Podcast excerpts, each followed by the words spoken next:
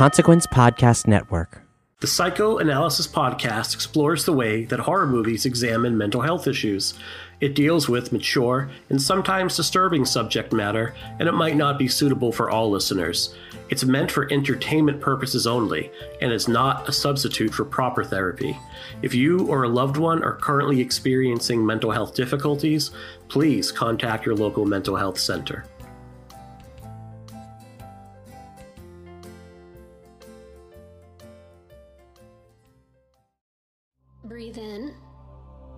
Breathe out.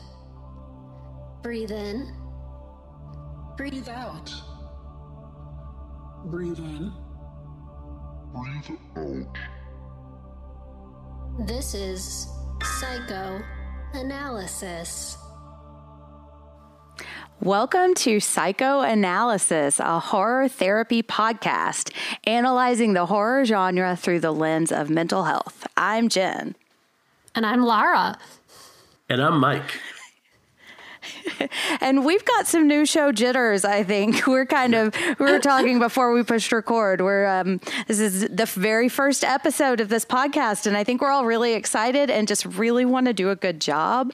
Um Yeah. and you know My need to please is is just like thrumming through my body like super hard right now. Oh gosh, I know. How many listeners are mad at me yet? That's my that's what I'm thinking. Yeah, what have I already said and done to upset and disappoint Can everyone we, I know? can we set a record for getting canceled? Oh, for real, yeah. Uh, Right Yes. off the bat. So I'm Jen, and I'm the co-host of the Horror Virgin podcast, and I love horror. Have loved it since I was little, and I also really like to figure out why people do things. Um, and so I think that's part of why I was always drawn to horror. And as I've gotten older, I've um, started going to therapy and realized how helpful it is. Um, and we'll, I'm sure we'll probably talk a lot about that, but. Yeah, we just wanted to start the show because I have seen the way that horror has helped me kind of deal with things and start to put the pieces together of why I was always so drawn to it. And I think, especially right now, while we're all, um, for future listeners down the road, we are all in quarantine right now in the age of coronavirus. And, um, you know, I think this is something that's kind of in in the air right now. So. Yeah. I agree. It's uh definitely in the zeitgeist. Should we say where we're Mm-hmm. all from? Oh yeah, yeah, yeah. I'm Jen, I'm from Nashville. Yeah, and I'm from Chicago. Boston, Massachusetts. So we represent three distinct regions Yeah, we do. Yeah. of the United States of America, the greatest country on earth. Woo! woo! Uh, sorry, I won't do that. That probably like destroyed the levels just now, so I apologize. Um, I'm gonna be Sorry. apologizing a lot.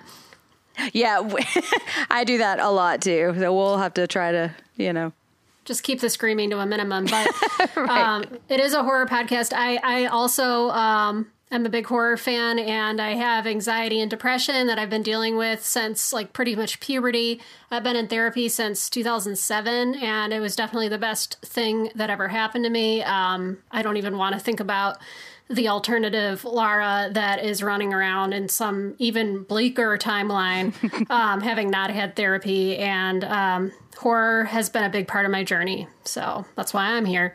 And I am a uh, mental health counselor. I received my master's degree um, in school adjustment counseling and mental health counseling. I currently work as a therapist as well as a school adjustment counselor. So I'm, I guess, what you would call license eligible, working towards my LMHC, What's an LMHC? licensed mental health counselor. Ah, nice. And so, okay, so I know from my my therapist.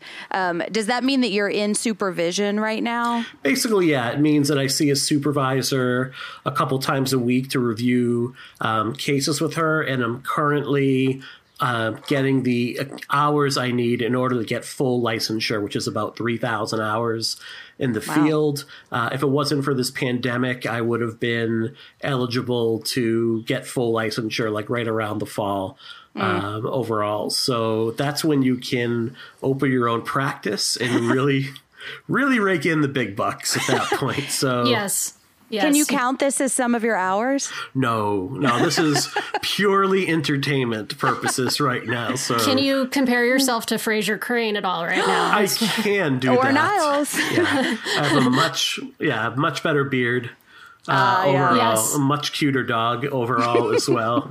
I love Frasier so much. yes, I I, do too. I don't know where that falls in the spectrum of, of genre, but uh, I know. Or horror. Awesomeness. I don't think I ever watched a minute of Frasier, but I grew up on Cheers. See, okay. and I'm kind of the opposite. I I watched like I think I existed when Cheers was on in rooms and stuff, but like Frasier was my show. Um, and that's our fall mm-hmm. asleep show now. And like sometimes Corey, my husband, and I will play this game where like I have to, by the sound or by the dialogue, identify the title of the episode as quickly as possible. And I'm pretty good. I'm not so great at the first couple of seasons, mm-hmm. but that's that's amazing, and I love it. Yeah, I'm either falling asleep to Frasier or a horror movie, and I don't know what that says about my personality. Mm-hmm. that you're awesome. I'd, I'd say you. that I am. So, you know, I would say I'm a better counselor than, say, Dr. Loomis from the Halloween movies, in that I've never shot one of my patients six times. Six know- times Well, does that mean you've shot them five times? Yes. or seven. yeah. Or I've just missed. I could have terrible aim. So. Yeah. That's true. Although it's a- never confirmed that Loomis actually has good aim. So Mm-hmm. True, very true. Uh, well, it's a good bar. It's a good bar to um, it is. to to set for oneself as a as a licensed mental health practitioner. Agreed, agreed. Somewhere between Dr. Loomis and Frasier. you know, I think you can't go wrong. Well, so when we're ta- when we were talking about the purpose of the show and like we talked a little bit about it, like I just feel like we all three have seen how horror has benefited us and how therapy has benefited us. And so that's why we wanted to start the show. And just to let you know a little bit about what our plans for the structure of this are going to be is we're going to try to do um, bi-weekly episodes and each month is going to be a specific topic in mental health. And we like not necessarily a diagnosis or not necessarily a specific phobia, but just like a topic. And for example, our, our first topic is going to be anxiety. And I think that's just one that we're all kind of experiencing to some level right now. and so each this first episode is going to be a little bit different but normally we'll have one movie that we've picked to kind of talk about anxiety or whatever the topic is. Maybe it's PTSD maybe it's toxic family relationships something like that. And we'll talk about the movie we've picked and we'll talk about the actual topic. And Mike's going to give us a lot of research and knowledge which is awesome. Um, and then we'll kind of just talk about how we see it in that movie and then just open it up for discussion and talk about how we're feeling. Now today because this is the very first episode um, we're going to talk about the concept of anxiety and horror and how just horror in general and kind of like why why horror helps us with our anxieties and why we have things like comfort food movies you know Absolutely. And maybe we can talk a little about, you know, our, our initial forays into horror and, and how we see that, you know, dovetailing with the journey that we ended up going on, you know, mentally and emotionally in life. Um, I'm thinking about my own childhood and, you know, I, I, I was definitely an anxious child. I don't know about you guys, but anxiety to some degree has been with me for as long as I can remember. Um, I was just a child that was very easily scared, yet I found myself drawn to dark, creepy things and horror, like adjacent kids stuff and horror adjacent like fun movies. Um my three favorite movies growing up were pee-wee's big adventure which i don't know it has horror elements beetlejuice and the nightmare before christmas. I was a 90s kid um and those were three i like didn't realize until i was older that they all had like tim burton's hand in, involved in them. Ew i don't know. I don't like the way i just said that. Just the, the the the claw of tim burton was deep in each film the, the scissor hands were there Yes, exactly. And so, um, can I relay an anecdote that I think represents uh, maybe like a gateway moment for me into horror? Of course. Can I do that? Thank you for consenting. um, so, when I was little, I remember seeing the trailer before another movie for Nightmare Before Christmas, and I remember being super excited about it. I thought there was something about it that I was really drawn to the imagery, the music, but I thought in my head that it was like a fun kids movie. Um, and when I went to the theater with my mom to see it, I remember the movie started up and it starts with that "This is Halloween" sequence, which I would later come to adore, and at that moment, I just completely flipped my shit. I just started having a temper tantrum. I ran out of the theater crying because I was so scared. And I went and hid in the bathroom, and my mom found me. And she was like, What the hell? She didn't say that exactly, but like, You've been so excited about this movie. We paid for this movie. Like, why don't you want to see the movie? And I was like, I'm scared. I'm scared. And she's like, It's not scary. It is just, just come back into the theater and she, I was like no. And she was like come on. Like no. And after a little bit she man- she convinced me to go back in and I ended up watching it and loving it. And I realized that I could get past my fear in that moment. It was a very small little thing but then I, it ended up being you know I ended up demanding that we get it on VHS when it came out and I watched it over and over and over. Um, and for me that that moment kind of represents how i would come to have a relationship with horror throughout the rest of my life is that i was really really easily scared and but there was something that i liked about that feeling despite being a super anxious person and that i was seeking that out to degrees that escalated over the years Oh, it's like uh, an empower. Like I see my kids going through some of that too, and like the repetition is like builds confidence. You know. yes Um, Mike, what about you? What kind of has drawn you to horror and it's- to mental health? Sure. So it started for me at a really young age. My grandmother used to pay the grandchildren to stay awake with her to watch like the old creature double feature movies that would come on at like 10 o'clock 11 o'clock at night like in the days before cable television or the early days of cable where you would have like these you know old universal movies or the hammer horror movies. She would pay me to stay up and, and watch those with her. And It's the then best job ever. oh yeah, yeah. that sounds like an awesome grandma move. easy five bucks. And then Nice. from there like during the really weird thing is like our town's library for whatever reason the kids section had this amazing occult section for kids so Hell there yeah. were books on vampires witchcraft ghosts all like the true history of vampires and i used to um, check those out by like the cartload basically. And i must have read those like hundreds of times growing up and you would look at all the old like woodcuts of like vlad the impaler like the real dracula and i just was hooked. Uh, and then at that point like you would you know ride your bike down to the nearby video store. You would peruse the aisles for the um, title that would give you look like it would freak you out the most. You know, you would put your hands on Faces of Death, and then basically, you know, the high school uh, video clerk who could care less what you rented would just like, yeah, whatever, kid, you look old enough to watch this. You're ten. Um, you know, you would just start watching these faces horrific of death movies. that's that's going hard hard Yeah. yeah, basically. I was always too scared of that one. Well, Yeah. I, I I think that I I I definitely had that experience in Blockbuster, looking at all the VHS tapes and all the little sort of seedy, uh, creepy, lurid images that were printed that always made they were probably like way scarier than anything in the actual movie. Right. Um, You know, and just looking at those and being completely repulsed by them, but also drawn to them. I, Yeah. was such a '90s kid experience Yeah, experience. there's definitely that thing about being repulsed by something, but also being drawn into it. Like, you know, like I know that I shouldn't be watching this right now. I know that it's going to. Like, I used to have horrific nightmares growing up, and I remember um, the day that like fifth grade ended, I finished reading the uh, Amityville Horror, and I woke up the next day with the chicken pox, but I didn't know that it was the chicken pox. Like I thought Oh, wow. that I was being punished by God and being turned into some sort of demon Oh my um, gosh. because I I, wasn't totally- supposed to read it. So Oh man, that would there was some cut. there That's was how some my brain Catholic worked. guilt there. There was some Catholic guilt there. Yeah. Um, Oh, we in could ter- get into that because, like, I was a, a, a the only Jewish girl at a Catholic school for eight Oh. years, so I got some guilt to talk about. There you go. Yeah. Um, and then in terms of getting into counseling, it was just I had spent ten years as like a business development manager traveling New England, working with small businesses, and after I started the family, I started to want to travel less. I had been receiving counseling um, for my own issues, and basically it was something where while I'm getting counseling, I'm like, I think I can do this. Like, you know, they're sitting here and they're listening to me and they're asking me open ended questions and they're letting me kind of talk through my things. And I'm like, I kind of do that already for my job, except this would be helping people.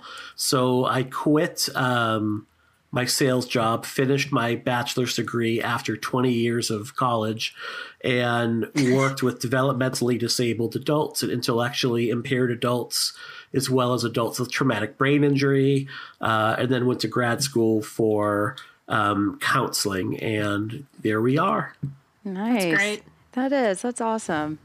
Um, I think when I think about like my relationship with horror, I I have kind of reevaluated a lot of things about my childhood in the past couple of years because like my earliest memories of being like of in, encountering horror. I had the moment where I went to Blockbuster and I was like, "Holy shit, this Texas Chainsaw Massacre cover is too much for me." But like wanting to, being curious, but it's I just I like I knew that was a limit that I couldn't get to yet. Um, but I also grew up with Stephen King all over my dad's bookshelves, you know, and so that was. Um, that was something that I feel like um, we really bonded with, and I was like, "Oh, this is something he likes. I'm gonna, I'm gonna check it out too." And then I kind of just like fell in love with it.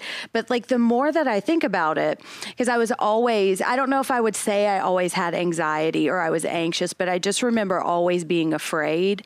Um, and just of of everything, and part of that is because um, I, as I've realized in the last couple of years, like my dad was a narcissist. And so a lot of like his, like my personality is based on that, like being afraid that I was going to do something wrong or being afraid that I was going to get in trouble. And like I said at the beginning of the show, I'm always afraid somebody's mad at me about something.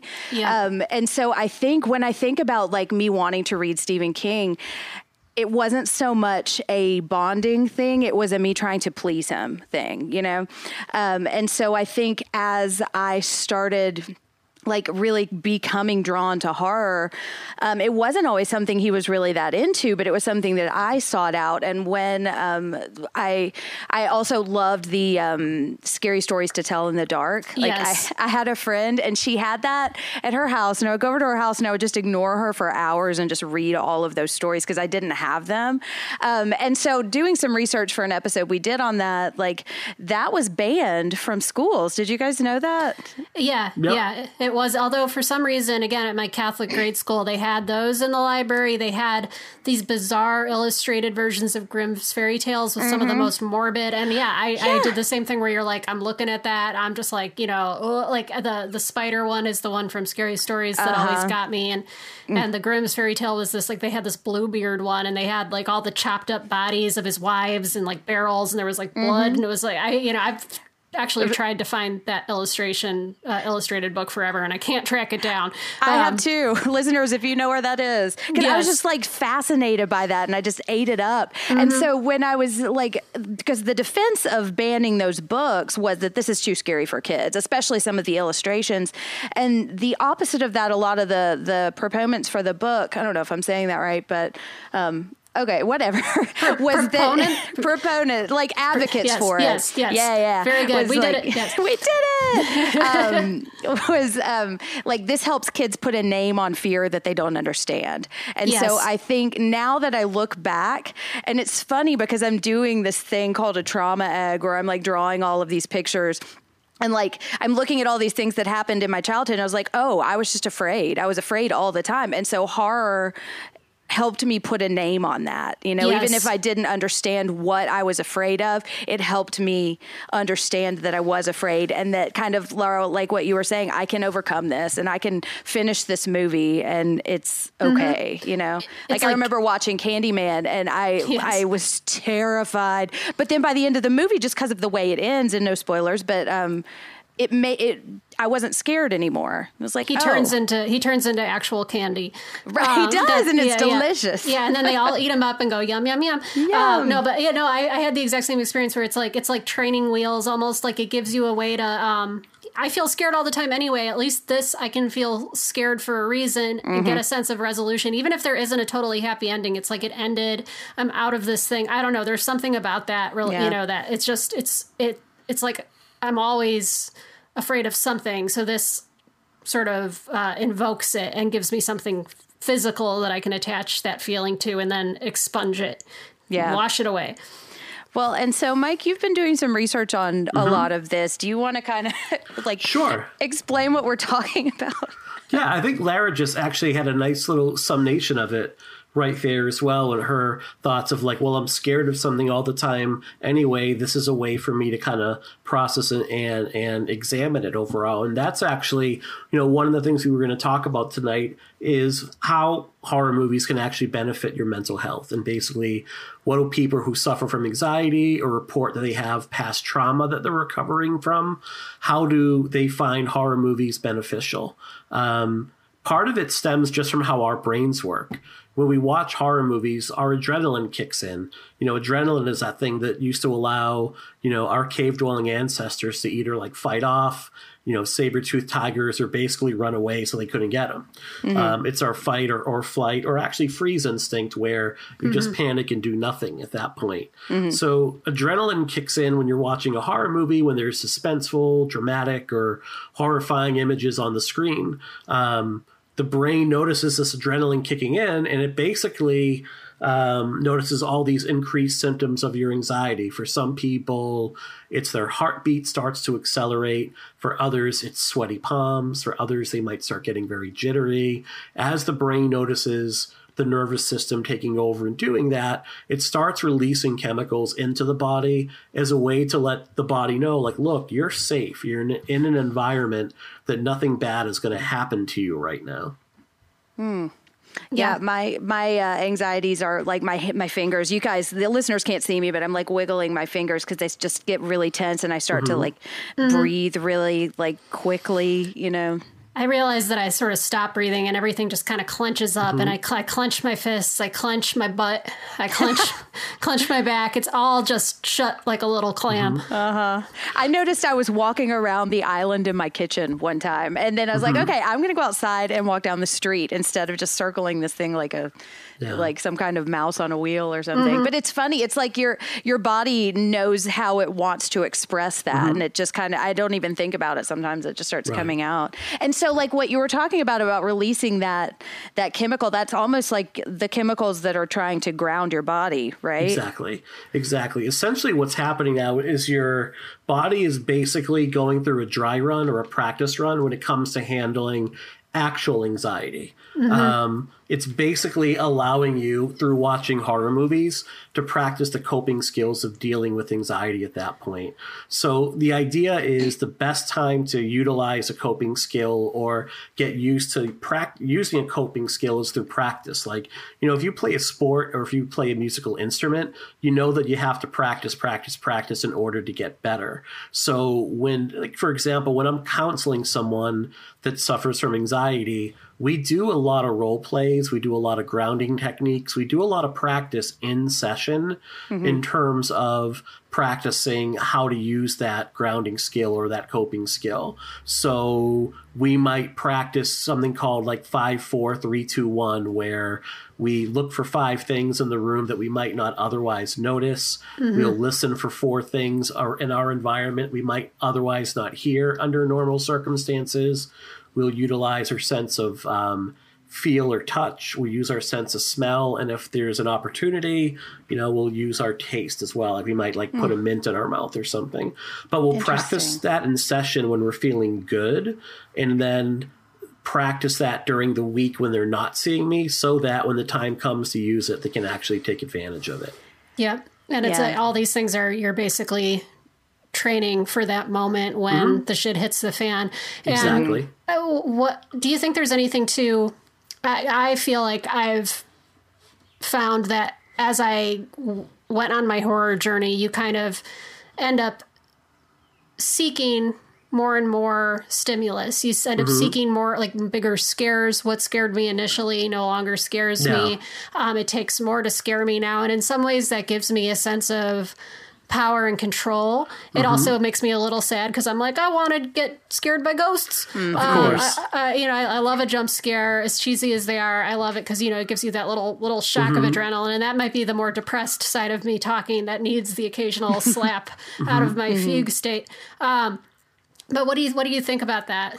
Well, I think what you've you've done there is you've kind of normalized your anxiety a bit. Like you get used to things that used to scare you, they become normal to you, so they no longer scare you. So like you said, you move on to the next thing. It's like when you first go to amusement parks, maybe you start with like the um, kiddie roller coaster, and then you work your way up to the triple loop to looper roller roller coaster at Yeah, that point. the the Batman Deluxe. Exactly. Yeah. So horror movies give someone a chance to really normalize that anxiety. Um, for starters, the viewer might actually compare and contrast what they're feeling or what they're experiencing in their own life and what they're seeing on screen. And then they start to think about, well, things are pretty bad for me right now, but they're not as bad as like this situation that I'm seeing right here. So even though things aren't good for me, they could always be worse. And at least I have a chance to really change it. Um, and like you said, Lara, like, you know, the more you would watch like similar types of movies, the more that those situations come up and become very common to you, you kind of inoculate yourself at that point against these certain situations uh, because you're immersing yourself in them. Um, so you look for the next thing. So I would compare it to, say, a person that's afraid to ride in elevators. Um, what you would do over time is you would think of scenarios where you would be riding an elevator and you would repeat that scenario in your head. And then maybe you would go and look at an elevator and press the buttons. Then you might ride with somebody one floor, then maybe multiple floors. Eventually, you would just get to the point where you're riding the elevator on your own over and over again until you're no longer scared of it. So, horror hmm. movies give you that opportunity to kind of build up and inoculate yourself against certain anxieties in your life. And in, in, in that scenario, that you then go watch The Shining and say, "Well, at least this elevator isn't full of blood." Exactly. That's true. Yeah, that's interesting because like I think um I think about it as like a a bookshelf and like part of I have PTSD so I've got some like repressed memories that I haven't really accessed yet. And like when I first started in therapy, she was like, okay, we're going to build this really strong groundwork so that when we start dipping our toes, I think of it as dipping my toes into the ocean. Um, like you're you you know you can come back you know like you know you can take the elevator down to the ground floor and it's still there and like when i think about it it's like i level one for me is knowing that a bookshelf exists. And then level two is like knowing that there are books on it. And then three is like reading the titles of the books. And four is like taking the book out. And then there's opening it. And then and it's just like it's so gradual. But like that's it's and at first I was like, well, I, I'm aren't I just coming for ten sessions and then we're done and I'm cured, you know? And Right. It's like, no, you don't wa- spend five years walking into the middle of a forest and then expect to like jump right out of the forest. Um, It's a good analogy. it is, yeah. Where I was like, oh, yeah, I guess you're right. And it, except in my case, it was like 35 years walking into the forest. As it often is, I think Um, I know. that yeah. Man, it really, it turns out a lot of stuff has to do with your childhood, you know? It's crazy how that works. it really is.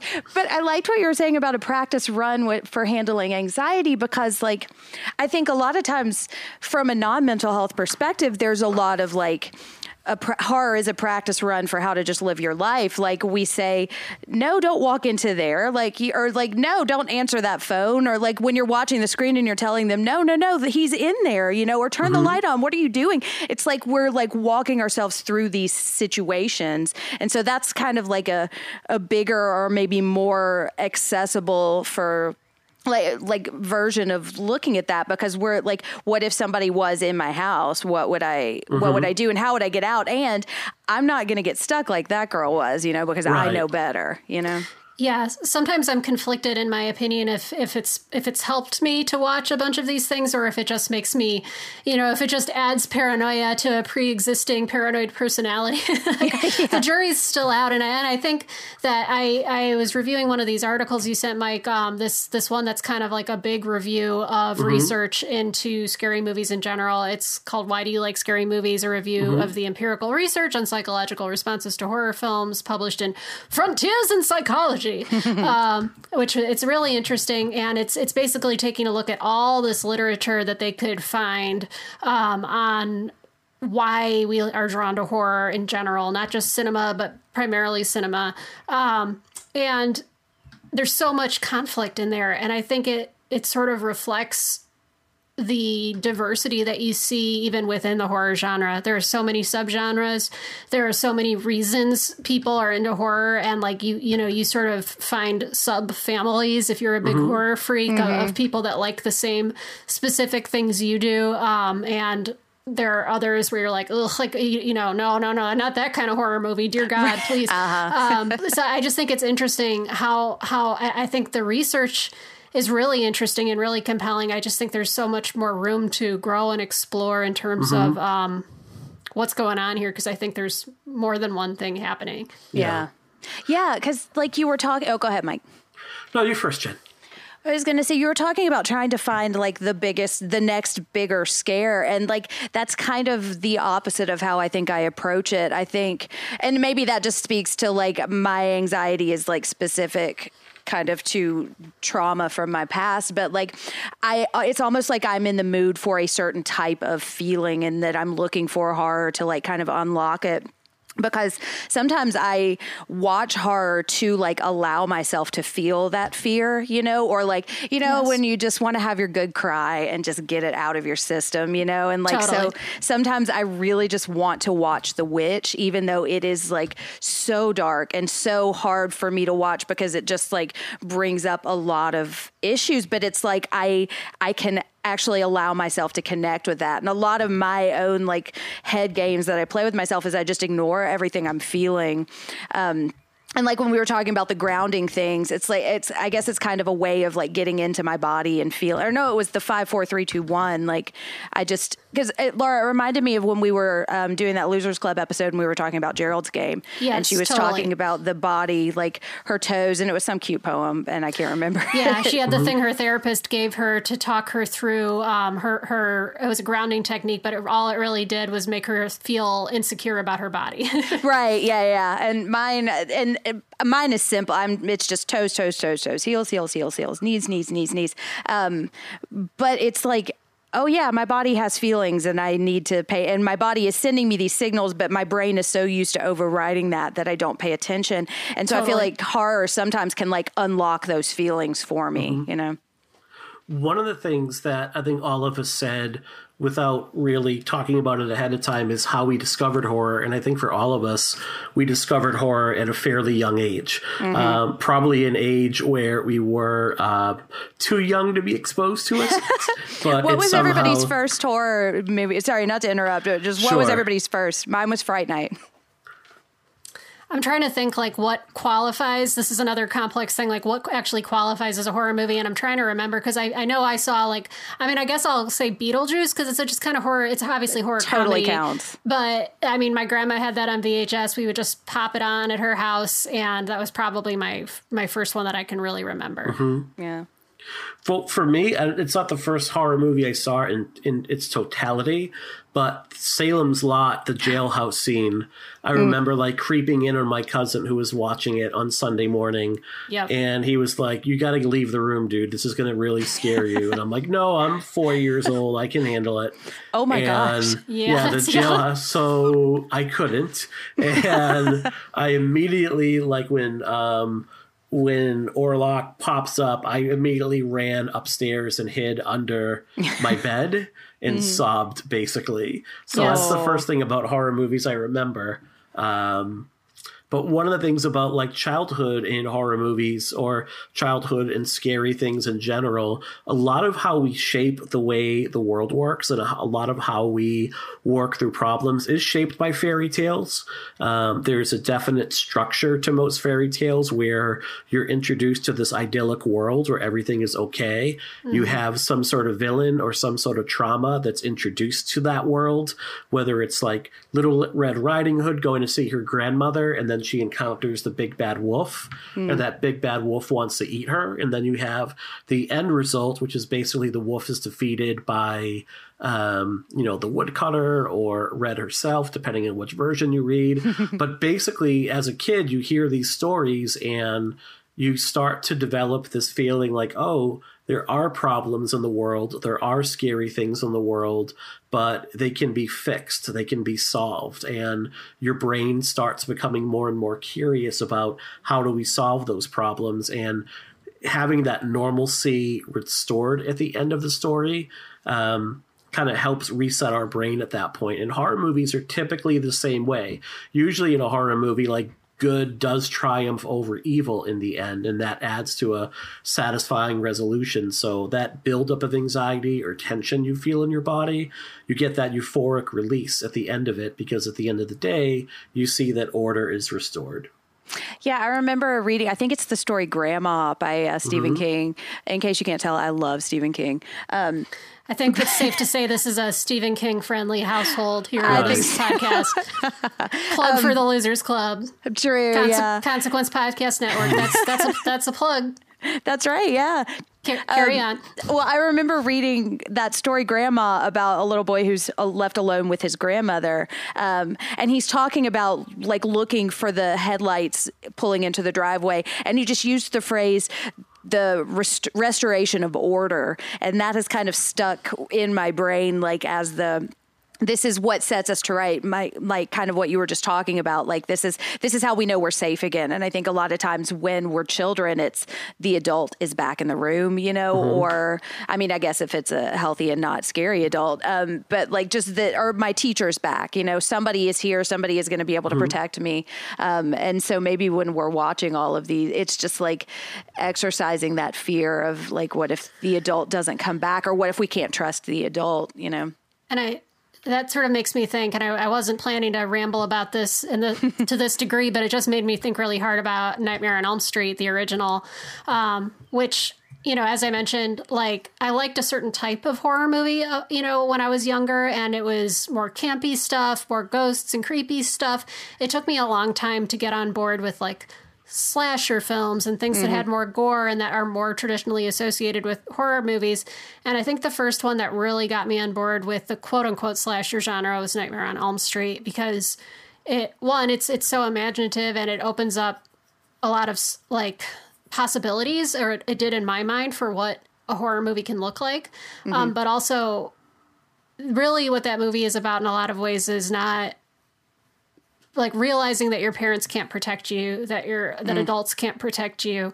Um, and I think like if you're going on this journey where you start with fairy tales and you amp your way up to slightly more complex stories and movies and and yada yada and then I think when I arrived at Nightmare on Elm Street it just had a really profound effect on what I was willing to watch um, and what I realized I could be okay with and mm-hmm. also just like there's so much like psychological material to to to to plumb uh, in that one. And i think that that that like your parents can't protect you and you can't escape your nightmares. And sometimes there is no answer. Um, mm-hmm. you have to go to sleep at some point. Right. It really resonated with me in terms of like my own anxieties. Um, but that was kind of a turning point where i was willing to go a little darker if you will. Mm-hmm. I don't know. That was just a thought that I had, and I said yeah. out loud. no, it's great. Yeah, I'm trying to think. Like, I don't. Stephen King is really the memory I had of seeking out horror when I was younger, um, and I and a lot of that was reading. And I think maybe part of that was because I wasn't really allowed to watch a lot of scary movies, mm-hmm. and I could read a book in my bedroom, and nobody would know what I was reading. Um, yeah. And so I would try to like seek out the adaptations, and also since my dad liked Stephen King, that was kind of like already kind of approved, but like I didn't grow up watching slashers. Um, and so, like, there are still a lot of the franchises, the big three, that I haven't seen all of. Um, and, um, but now that's like, it's kind of segueing into the next thing I kind of wanted us to talk about. Like, that slashers are my horror comfort food, you know? And when I think, because when I was in, like, the first horror movie I really remember loving, absolutely loving, was Scream and I was 16 and I remember I had just gotten my driver's license and I drove to the theater myself. And um, I, I remember the skirt that I was wearing because it was really cute and I just got it. And I was like uh, is this guy gonna ask me to homecoming? Um, and it was just like this fan he didn't and it was okay. Like we, we've carried on and it's fine. Um, but like it was just this moment in my life and I just connected with it so much. And then there was H2O that came out soon after and that's when I kind of got addicted to those nine 90s teen horror movies, but there's like a safeness in those, you know? Mm-hmm. Like there's, I kind of think of them as bubblegum sometimes. Um, because it's like everybody's hair is really shiny and they have the cute little like spiky pigtails and like their outfits are really cute and like you know which ones are going to die and you know which ones are going to be safe and so there's like a safety in that and like what i think of as my number one horror comfort food movie it's the original friday the 13th so mm-hmm. kind of like your nightmare on elm street and I love that movie because it is so formulaic, you know, like it's yes. it's like you can almost hear the slasher formula click into place in that movie, you know, and it just there's a safety in that because I know what's going to happen. I know, uh, well, Kevin Bacon's pretty dreamy, but also like I know this is the part I look away because I'm I don't really like gore that much, and this is this is who the killer is, and we've got Crazy Ralph, and he's warning us, you know, and it's like I know what's coming, and it's just that is comforting to me. When I was younger, it was reading Pet Sematary, I think, which is crazy because that movie, that book is so dark. Yes. Um, but I would just go to the pool and I would reread it over and over and over again because it was just it was comfort, and I think it's comfort of just knowing what's coming. You know. Mm-hmm. Absolutely. I, yeah. My poolside reading was at that time was probably all the like Anne Rice vampire novels. Mm. Which is, you know, like a lot of my comfort stuff was gothic, overwrought bullshit. Um, I definitely in the 90s in that era, I was like watching The Craft over and over again. I was mm. definitely like calling myself Wiccan at the time in response to Catholic school. Um, lo- loved that movie, and then uh, other things like I like you mentioned, uh, Mike, the Hammer horror films. I love Hammer horror films. Like I've watched The Devil Rides Out, like God mm-hmm. knows how many times. That is I, that one is just because it's so silly and the costumes and the whole. I love that kind of like British horror stuff from like the '60s and '70s. Um, those are some of my other comfort foods and and then just to take a total departure the thing um, mm. Carpenter's The Thing. I watch that at least once or twice a year. I love this. I'm obsessed with the special effects and the, the how it was all made, and I just fuck. I just love that movie. It's yeah. top for me. Mike, what are some of your like comfort so, horror? Also, like, can you talk a little bit about what comfort horror is, if we haven't already kind of covered it earlier? Yeah, um, you know, I don't think there's a real definition of it. For me, it is the movies that I watch when I want to get into a certain mood or if I want to bring myself down um, are kind of like a form of self care for me overall mm. because they're kind of the old standbys, because they're things that I've seen dozens, if not hundreds of times overall. And I'm just kind of in love with those movies. Um, so growing up, I read a lot of Stephen King. I think the first thing I read by him was Cujo, when. I was mm. far too young to read that movie, uh, read that book. Um, and then I remember like getting the Cycle of the Werewolf, kind of kind of like novella slash graphic novel, um, and really enjoying that. And then it and every I used to just devour everything by him. Mm. Um, and then growing up, like right in the I had an uncle that was probably one of the first people to ever get a VCR. So he would rent things like Halloween 3 and The Shining.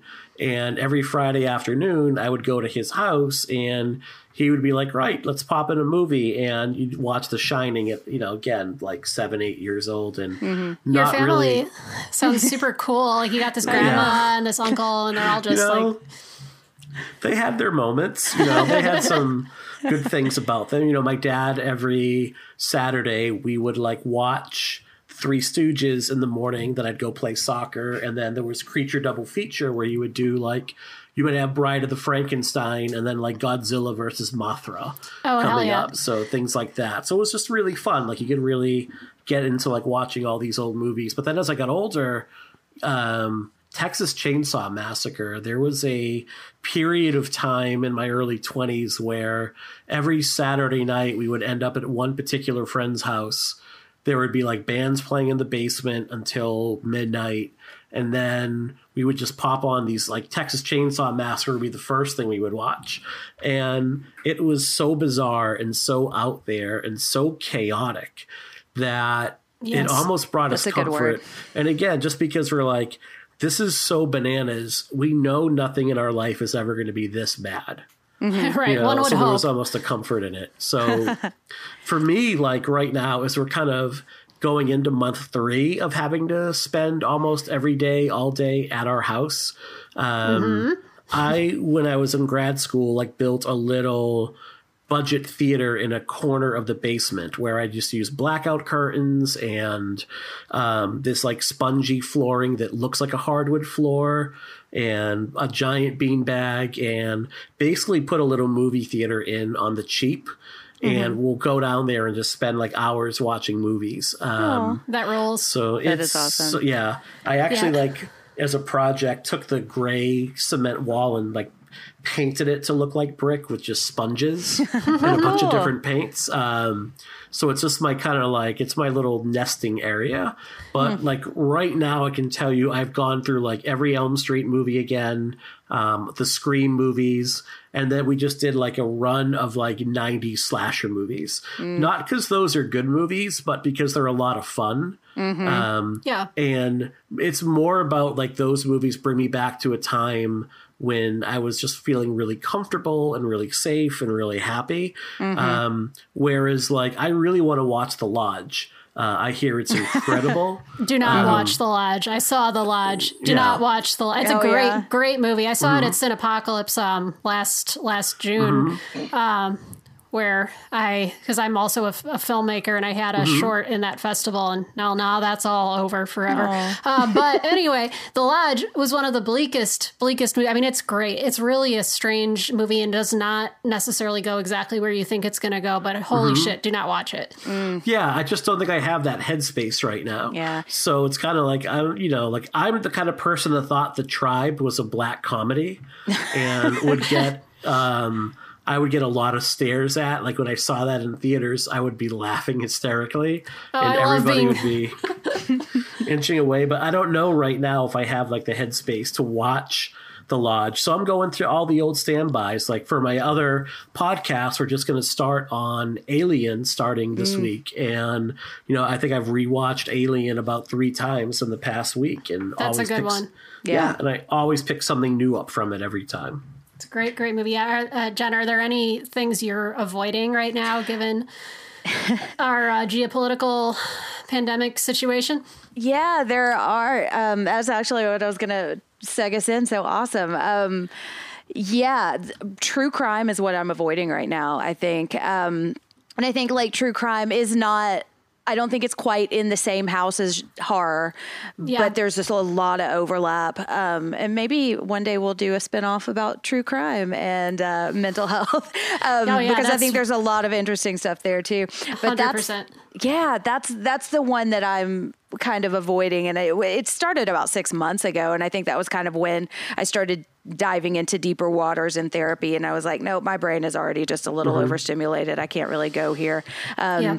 But yeah, there, and I have always been um, pretty aware of my horror limits. Um, and like, I don't always, kind of what I was saying earlier, I don't always seek out the scariest thing because I'm like, no, that's, I think that's just going to be too much for me. And I love to like read the descriptions of, or like the IMDb summaries of like martyrs and uh, Yes. inside. and I, li- I listen to episodes of podcasts about those, but it, I know that it's too much for me right now. Um, I do. The, I do the same thing. do just you? Yeah, anything that like I know is on those lists of like the most fucked up movie. Like I will read Right. every single thing about it. And this is kind of mm-hmm. like one of you were saying, like you could read Stephen King and you could read these books, but you could, you know, you, it's different than watching. I think I do the same thing with. I'm like, I'm going to read about a Serbian film. Yeah. And, mm-hmm. yeah, like not watching that. Mm-hmm, because I want to know, you know. And Yeah. it's funny, like I can't remember. We were watching a mo- oh, it was Reanimator, and I had that I'd never seen it before, and we watched it for the podcast, and I had done a bunch of research, and I knew that the scene, the um, to put it gently, the head giving head scene. yes, it's I knew that it was it was hard to watch for me. Um, I knew it was coming, and I had read about it, and I was like, okay, um, I I can do this. And I even like I had gone into detail reading about everything that was going to happen, but actually watching it was a very different experience. And I hate I hate that moment because I really enjoy that movie. Otherwise, it's too. such a it's it's it feels so bizarre because it's such a fun campy movie, and then they were just like it's like somebody like didn't get the memo that that's not funny and is like Mm-hmm. Right. Going way too hard and like oh man because yeah I just I think the last time I was watching it I had completely repressed that scene and then it came up and I was like oh because like sexual violence stuff is one of the like no goes for me Yeah, me and too. that that scene is so upsetting anyway. Yeah, yeah, it's funny because it is, but I also when a rape revenge movie is well done, I love it. Um, like specifically Revenge, which is a French movie from 2018, I think it's on Shudder right now, and it is amazing. I've And heard then- good things. I just Oh, haven't it's been able so to bring myself to watch it because of, you know. Yeah. Well, uh, okay. So to let you know, you don't really see any of the actual assault.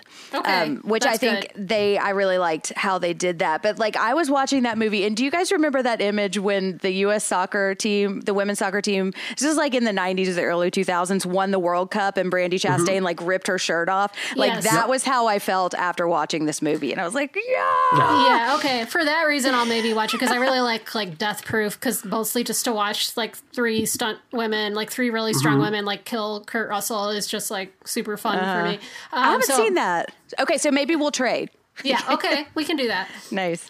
Yeah, Yeah. for me, I there was a period where I wouldn't watch movies that had a lot of violence against like especially small children. yeah. So Yeah. like um The Last Centipede 2, which to me struck me as like the movie where the director was just like, "Oh, you didn't think the first one was hardcore enough? Well, screw you guys." You I can't Yeah. do those movies at all. You I just those are just um, But I read the synopsis of it.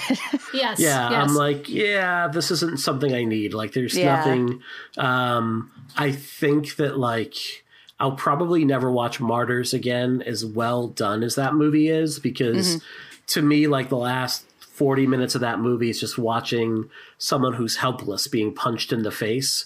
Mm. And i have a big i don't have a big problem with violence in movies. I have little problem with gore in movies but one of my things that i get very uncomfortable with is when someone is helpless to fight back. That's something where i just like mm-hmm. really feel kind of hemmed in by a movie at that point and i'm like eh i can go without this Yeah, Yeah. it kind of takes, I think, what we were talking about before about the idea of like, can it be overcome? At least having the possibility of something being overcome to just watch someone get like brutalized to death and be like tied down or whatever. Like, it just, it's no, there's no fun in that for me. Um, Yeah, I just, I, I get that. I think of like funny games when I think of that, you know, of just like there's there's no way that they're like they're just stuck and they're trapped and there are moments when the characters are literally helpless and that I mm-hmm. don't think I'll ever watch that one again. Yeah, I was just saying, I, I love that movie. I love, Oh, really? love it. I love it, but it's so it's one of the most upsetting movies. It's like, I mean, I think because Mike.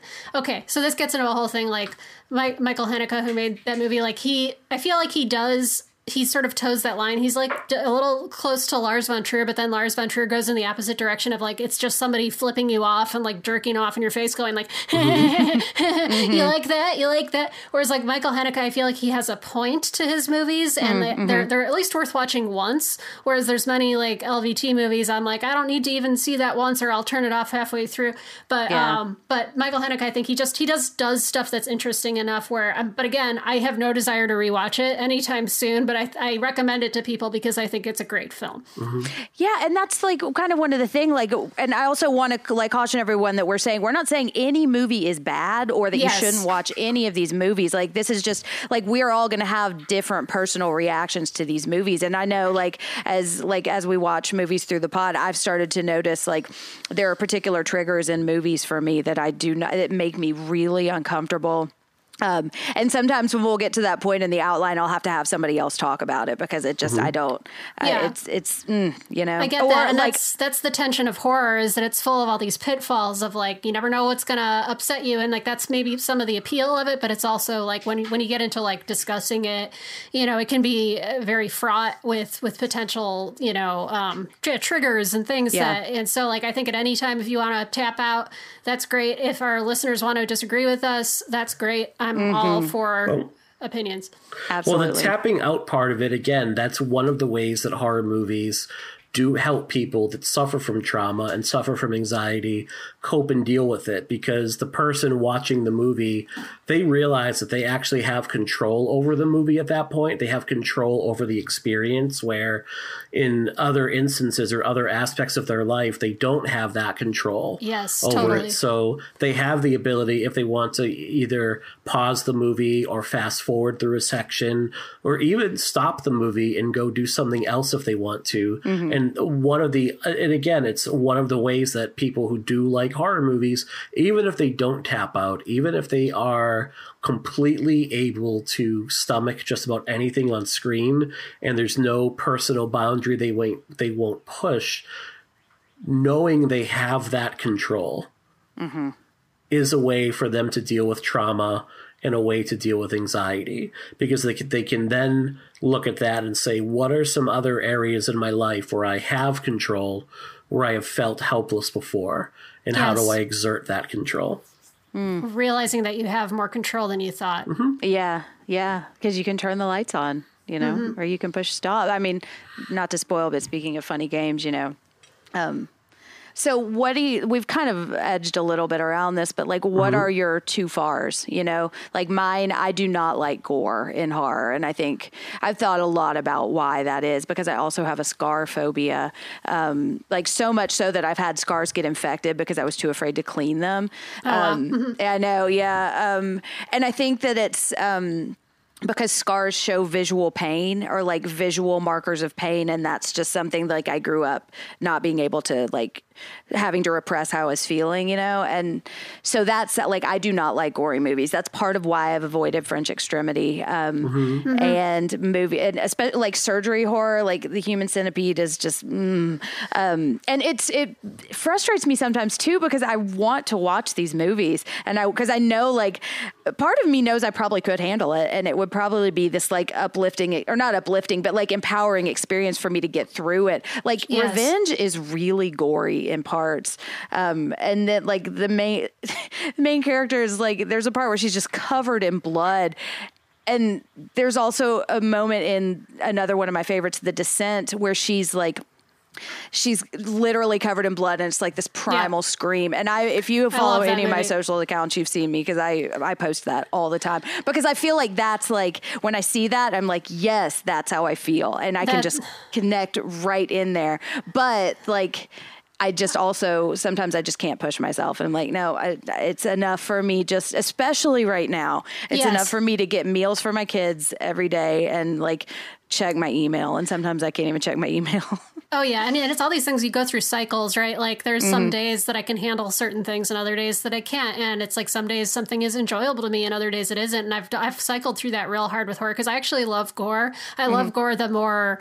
Uh, You know, uh, uh, uh, ex- you know, crazy it is. Not extreme in the sense of like the French extremity, but I like like, um, you know, stuff where like the even just the the first one that's popping into my mind, which is not a great example, is like the Evil Dead um, remake where Mm-hmm. there's like blood rain and things are coming, you know, and it's I just love like over the top, like this isn't Uh-huh. even horror, but like Riki-Oh, the Ballad of Ricky, where it's like this like almost kind of like manga, but re- live action manga movie where he's like, you know, heads are exploding. I love practical effects. I love like over the top practical effects gore. Like that's like that's why I love 80s movies. I love the Nightmare series. I love evil all the Evil Deads. I love all of Sam Raimi's weird um weird gore. I love, but I then there's some days though where suddenly I don't like because like whatever something set me off that day, I I will look at it and just feel sick, and it's like.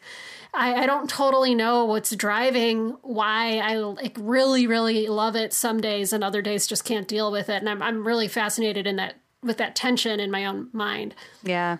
Well, and Mike, you said something a little earlier about like being averse to children, like when children Mm-hmm. are in danger, and like as like a parent, that's something that I had a Yeah. lot of problems with when my kids were little. It's, It's funny. Once my daughter went through the terrible twos, I kind of lost that aversion.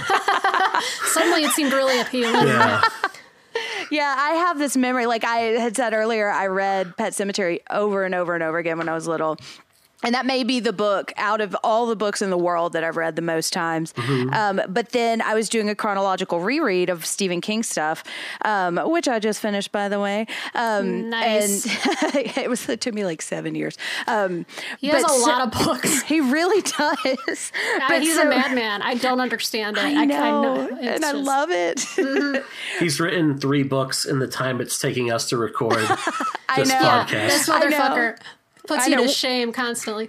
we'll have like 20 years of books to be like released after he i don't want to say it but after he's no longer writing um, but so i got to Pet Sematary when my daughter was two and when i was pregnant with my son and i remember laying in bed and getting to the point where i don't want to spoil anything but they're flying a kite and Yeah. I just I could not turn the page, and that was the only one out of the whole chronological reread that I could not finish because I just I can't. You Like know, uh, and- you know, and that makes sense. I I don't have. I'm the only uh, child free. I'm not. sorry, I don't want to use. That's like a whole like Reddit thing. I, I just don't have kids. You know, like people who. It's a whole. I, I don't know why I'm talking about this. Dear God, like why did I bring this up? it was like I just have some jokes with friends about the people that are call themselves child free, and they're like, oh, I'm not a mm. breeder. Anyway, that's a whole thing. I just don't have kids, but I have a mm. dog, and I love my dog so much. And like an absolute no go for me is if like an animal gets hurt. Like I cannot. I can watch people get sliced up eight ways from Sunday, but if I see an animal get hurt, I will lose my goddamn mind. So that's a no go for me. We just watched Paranormal Activity 2, and I remember going to see that. My brother and I, who both had dogs, and my cousins, who were um, married to each other, so only one of them was actually my cousin, um, but they were in the process of trying to get pregnant. And we were watching that movie, and my brother and I were like, oh God, I hope nothing happens to the dog. And they were like, oh God, I hope nothing happens to the baby. And we were talking about that after, because it's, it's just what you connect to, you know? Yeah. Yeah. I mean, I. I made a short film called Short Leash that's about a woman living alone with her dog and it's about anxiety and like and I, I was playing with that tension of if you think something is gonna happen to the dog or not. But I I'm not gonna say anything further, but based on what I just said, I think you can deduce that nothing too terrible happens to the dog. um, but I wanted to play with that tension just because I think that that's, you know, caring for someone and it's kind of similar to what you just said mike about watching somebody helpless i think Right. seeing seeing uh, anything where someone really can't defend themselves and that sort of sacred trust is betrayed can be really hard to deal with Yeah. You know, it's it's so funny to me too because like I know so many people where they could literally watch a movie where like millions of children are like basically nuked into orbit, but if like if a dog gets injured, it's like I won't watch this movie ever. You go to hell. Um, and I love like right. I love our pets. Like we have a veritable zoo at our house between our dog, two cats, and a rabbit. Um, So I love my I love my pets, but you know, like when I see an animal get injured on film, I'm like, eh, it's not really getting hurt, you know. Um, so unless That it's you that know. movie, Mhm, right? Unless it's that true. movie like a dog's life, or um, cannibal holocaust or something where they actually Friday the 13th. yeah but by and large, like the animals are okay. Like, but I know that that's like a big trigger for a lot of people. Um, as we're having this discussion, like I remembered a review I wrote. God, t- almost 10 years to the day now about this uh, South Korean film called The Butcher. And it was like one of the few, like my headline was like, this could be the film that turns me off of horror forever. Oh, Because it was just like straight up torture. And I remember one of the techniques that was used was when, like, if it was a man getting abused on screen, you saw things from his point of view and you were meant to kind of empathize. But oh god when it was one of the many many instances of women being tormented and tortured like the it went to a first person killer point of view shot overall. And I'm like, there's something wrong here with this. Yeah. Um, so that kind of and you know you you know there's nothing that's out there that I probably won't try out. Like there's nothing where I'm like, nope, I definitely won't do that do that uh, ever.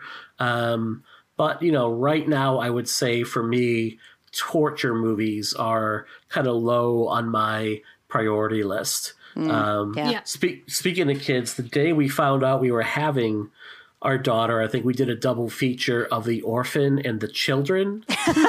and I am fun. pretty sure she was conceived the night we watched Inside Oh, together. no. So, yeah. My, Don't ever a- tell your daughter that for had a many book- reasons. a Sorry. book club for what? Sorry, Lara. No, I'm sorry. Um, Go on. our my when I was having like I had a book club in our baby's my baby shower like month we did Rosemary's Baby, but it's like that kind of sick horror kind Yeah. of thing. You know, you you lean into it. You know, That makes me uh, one of my favorite um chil- you know children kind of horror movies is The Brood by Cronenberg. Mm-hmm. Um, oh man, there's some if you don't like body horror, there's some moments in there you'll want to avoid because it's like some of the grossest reve- weirdest grossest reveals though. But the kids in that like the or quote air quote kids, I won't say much more, but oh man, mm-hmm. that one is what I always think of when I think ah. of like kid horror stuff. Mm-hmm.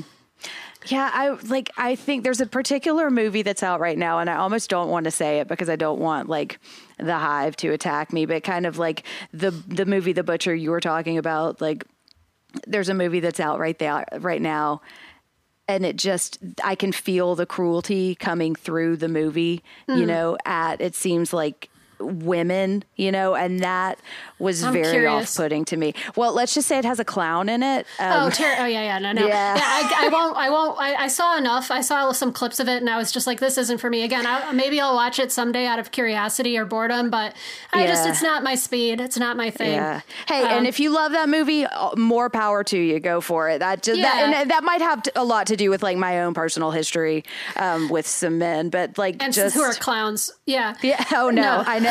it's like all those hand puppets, you know. right. like, exactly. okay. I, I, I, I wish I'd only. I wish I hadn't dated so many actual clowns. Um, no, but what was I gonna say? Well, I mean, like for example, like one of my favorite podcasts is Last Podcast on the Left, and they sometimes Mm-hmm. talk about movies on there that I'm like, I hate that movie, and like they really love a lot of the Rob Zombie like slasher movies, which I have Mm-hmm. mixed feelings about. And I think they were talking about liking Terrifier, and like, you know, I love those guys, I love them, but I like violently disagree with them like half of the time, and so Mm-hmm. you know, I don't. I think that that's part of the. Fun. I'm like totally okay with disagreeing and having like lively, spirited debate Mm-hmm. about these things. You know, I think it's all put it all on the table. You know, Yeah. No, I agree. But that's part of the beauty of the genre is that there's such a big umbrella for it. I think more so than maybe any other genre of film. Mm-hmm. So there are all these little areas where you can kind of dip your toes into them and find out what you love and find out what really isn't your cup of tea, Yeah. and then still be a really big fan overall. Yeah, and it's interesting how that changes over time. And like, I think I just connect so many things to my life experiences. And sometimes, like, mm-hmm. I have found, and I kind of wanted to ask you, Mike, like, I found that child in danger horror doesn't bother me as much as it used to. It still mm-hmm. does bother me, but like, I could watch Train to Busan and I got through it and it was fine, you know? Mm-hmm. So have you found that, like, as your, your child gets older, that it's not so pressing, you know? Yeah, I would say like as Ada gets older and we've watched a lot of things together that I would not have been allowed to have watched at her age, but snuck around to do anyway. how old is she? She's going to be 10 in a couple weeks. Got it. That's a good So, age to sort yeah. of start the journey. So her like favorite movie right now is A Nightmare on Elm Street 3. Um, We've watched They Live Together, The Thing together, Alien together, because she'll just like sneak downstairs into the basement when she should be in bed. and I'll be like, if you have a nightmare, it's your problem. You know, just like, That's so, good.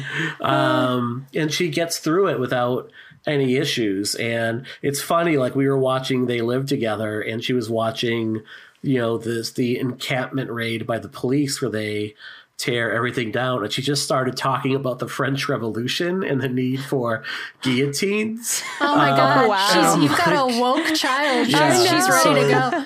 I'm like, that's right. So, um, but to me, it's like been really fun to watch these movies again for the first time through her eyes and you know seeing Mm-hmm. Oh, so what she kind of appreciates about it overall.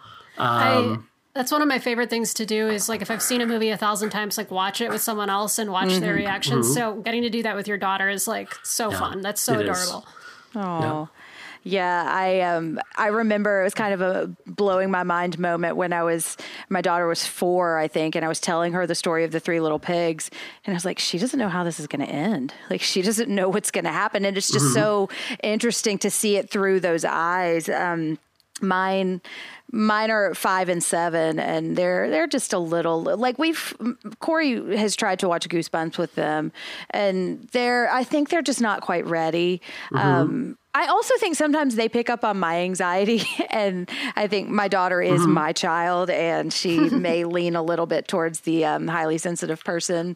Um, and but it's like I can see the fascination there. Um, and I can see kind of the interest. And when we let her decorate her room, we got this is one of my proudest moments uh, as a parent. We got we got this big book of My Little Pony posters, and so we were just letting her pick and where she wanted to put them in her room. And the one that she chose to put in the the center over her bed was a picture of one of the ponies telling scary stories to all of the other ponies. And I was Hell like, oh mm-hmm. my gosh, she's my Yeah. child. It begins. I know. yeah, she's Ada, Ada wrote this like haunted house story for her like oh. essay for her fourth grade class that her teacher gave to me, and she's like, "There's so much detail. Like, you usually don't see this, and it's like about these kids that like break into a haunted house and have to try to escape it, and it's like so much fun. And like, she loves telling ghost stories to her friends. Like, we have like Halloween parties, and mm-hmm. Mm-hmm. You got a future horror neat. scribe on your hands. hopefully, No. Do you ever get anybody that's like, how could you let your child watch that or like give you shame? Or like Lara, have you ever like felt like shame for watching horror, you know? Well, yeah, I mean, I work. So for my day job, I work. You know, I I I always like to when I start a new job. I've had like three big jobs in, in my adulthood. You know, and I was at the first one for like five years, and I started the job I have about a year ago, and so it's like when people start asking me like, "What do I like?" and like, and I'm like, "What do you do?" and they're like, and I'm like, "Well, you know, I make movies like on the side. It's kind of like my thing. You know, I'm a really big movie fan." they're like, "Oh, what do you make? What kind of movies do you make?" It's like. "Oh, horror movies like you know just seeing like how people are going to react to it. And people definitely especially when they don't really know you kind of give you the oh you know a lot of people just it's just not you know i think there is still a slight not even with liking it but liking it to the extent that you would like make horror movies and be, do podcasts about horror movies and stuff it's like oh okay. Um so i don't know if i feel shame but i'm definitely like ah, here we go. What are they going to ask? What are they going to think? Yeah. um so it's just it's interesting. Yeah. Yeah. I mean, I get it a little bit um, overall, you know, and I'm not the kind of person that wears like crazy gory horror movie t-shirts. Like I wear horror t-shirts, but you wouldn't actually know they're horror movie t-shirts when we go out most of the time. Those, Um, those are the best kind, I think. yeah, you get it a little bit now and again, but pretty much like my whole extended social group are all people that enjoy horror movies overall. And I think because it's become more mainstream um, in the past five years, that Yes. you get a little bit less of it. Like every kid at her school knows who Pennywise the clown is. Yeah. Now they Yeah. might not have seen it, but they know who Pennywise is. It's just like growing up, like we would argue about who would win in a fight, Freddy or Jason, Mm-hmm. even though we were like maybe at that point had never actually seen a Elm Street or Friday the Thirteenth movie. Mm-hmm. Hundred. I remember seeing all this Freddy stuff and knowing who Freddy Krueger was mm-hmm. well before I saw No, any Yeah. movie. And I think sometimes that's why I was too afraid to watch some of those franchises is because I knew who he was. And like that Jason mask is just really scary when you're a mm-hmm. kid. That's part of why I love it now and why that is my favorite of the franchises. But it just it's it's funny how those things kind of stick in your brain. And so you start to form your own understanding of what it is because i watch a lot of these. I was kind of binging through halloween and um, friday the 13th kind of in the background as i've been working when my kids aren't around because if they walked in the room i don't think they would handle it very well. But like i'm watching this i'm like this really isn't that scary you Right. know? And that's part of because of the formula that i was talking about earlier but like I, but I had in my brain that like Jason was just the epitome of scary and that it was too much, you know, and Leatherface too. Yes, mm-hmm. I think that that horror, especially as a genre, really benefits from merchandising and priming and marketing and all and like trailers and like it's gonna be like it's like so fucked up. Like if you go back to like how they marketed the exorcist and that like all the like uh-huh. people are passing out in theaters is like definitely a pr stunt. But i think doing all that stuff it's really smart because I, I, you, and I don't know. I think you could go one of two ways where that either makes you more scared because you're like want to be scared, or you're like, well, that wasn't that scary. I've seen and had both reactions, um, but I think that that's such a big part of horror culture, and, and is the like, you know, the getting your imagination going before you Yeah. ever see see the thing. It's like the myth preceding, you know? Okay, Yes. which kind of brings me to something that I've been thinking about and wanting to talk about for like maybe a year. And that's trigger warnings because I I am kind of conflicted on it and I've heard some conflicting research and I just kind of Mike, do you have any thoughts on those or like giving trigger warnings for movies? You know? I think there are there are two schools of thought with it. There's a school of thought that it can offer someone at least a heads up and allow them to make the decision on their own whether or not that this is appropriate for them to listen to or do. Um, I am of the mindset where sometimes we dive a little bit too deep down that rabbit hole and, you know, like, wait a minute, I'm a vegan. You didn't tell me someone was going to eat buttered toast in this movie. Why didn't you warn me? Um, and I'm not being facetious there. Like, I think that's an actual example that I've heard at some point. Um, versus, you know, it's just so it, it, you know you want to be sensitive to other person's limits overall but at the same time the other school of thought is if you put a trigger warning in front of everything in some ways if that person decides well i can't deal with this they never learn to get past the level that they're at. Like they're always going to feel like this is where i'm at right now and this is like they don't really build any inoculation. That's the other school of thought with it right now. So it can kind of go both ways. Um I don't know. Like I really because you know I'm I think pretty fortunate in that I don't have that many things that really trigger me. There are a couple things that do, um, but I don't really feel like I need a warning ahead of it. Like I just kind of recognize it. You know, I've got the skill set. I think just from my own education and training where I can recognize it and move on. And some people kind of lack that ability to do that Yes. right now. So I Yeah, don't think- know. Yeah. Yeah, I, I'm kind of similarly conflicted, but I do think that it's something that, like, like with a lot of dialogue that happens uh, of a similar nature, it always starts from a really place of good intention, and I think mm-hmm. that there's nothing wrong with really wanting to respect other people and respect Yeah. their boundaries and stuff. And so, but I do think, yeah, like anything can be taken to the point where it almost like the you know watch out for the buttered toast thing kind of Right. it, it it undermines the seriousness or the reasons that people really really mm-hmm. might need might need a trigger warning due to mm. you know like actual trauma. And like I, I don't want to disrespect anyone's like choices or beliefs but like you know we all have we all have to live in this world and you don't want to you just mm-hmm. don't want to um yeah undermine the things the, the places where it's really necessary because if you do it for everything then you just get burned out on the whole idea of it But Right. again that's just that's just my gut instinct and i please don't be mad at me no, no. And I just want to also say, like, this is a safe space, and I want us all to just say what we think. And, like, there's, and I want, uh, like, our listeners to know, like, we are all people trying to figure everything out. And, you know, yes none of us are experts in anything really we're all just big old dummies just Right. trying Right. especially So- with something like mental health, like, you just can't know everything, you know? Like, I would Right. always say to my students, I can't crack your brain open and look and tell that you learned something, you know? Mm-hmm. yeah, I would say like it might be a question we pose to the listeners and kind of get mm-hmm. their thoughts on it as well. Yeah. So Yeah, Yeah. because like for Horror Virgin, we will post threads. Like if you've ever been to the Does the Dog Die website and you look at mm-hmm. those trigger warnings, like it's funny. I'll will read the trigger warnings.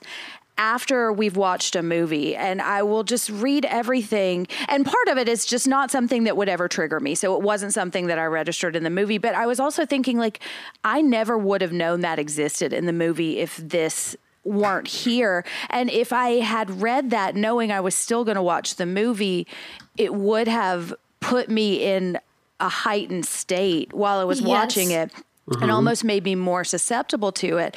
And on the other hand, I am also like, I do have a couple of triggers that really, like, I have been triggered before. Like the other night, I was reading Dolores Claiborne, and it's, I've read that book like five times, but because I, it was like five or six years ago, and I've been talking about some things in therapy, like, it really got to me. Um, and I was watching Ozark season three, and there was something in that that really bothered me. And it's like for the rest of the night, like my brain was just like pulling up old stuff and going and going and going. And I don't know if there was a trigger warning that would have prepared me for that because it wasn't it was it was not specific like the trigger warning would have been for a mental health issue which is not what got triggered. It was a visual that was triggering me and there's no way that could have been warned for me. But i mean like what you were saying mike like i worked through it and i talked about it in therapy and like i it, it was uh, i don't know i don't know if i want to say it was empowering but it was like i'm still here you know? Well, Yeah, it I was gonna say, yeah, it is. sounds- I think when you, you know, like I know when I talk to my clients about the things that we practice in counseling, and then they're able to tell me a time that they put it into practice, like that's a really big deal. And I know for like the students I counsel, because when you counsel a kid at school, it's much different from, you know, a 45 minute therapy session. You know, my goal when I'm with a kid in school is what is it going to take to get you back into math class right now? Not let's dive into like your family trauma. Yeah. Um, so, you know, I have like one student in particular who I really enjoyed working with this past year. And, you know, they would come to my room quite often or in a particular class. And at a certain point, I'm like, look, like you need to actually develop two to three coping skills before you can come see me. You Mm. can't just run out of the room every single time you feel angry. Yeah. So Yeah. like working with that person on it and then, you know, then having them come later on and say, "Hey, I was able to do this," or they would go 2 weeks without having to see me. Like that's a really it shows growth, and I think that's Yeah. all we really want is we want to see growth in the people that we help out.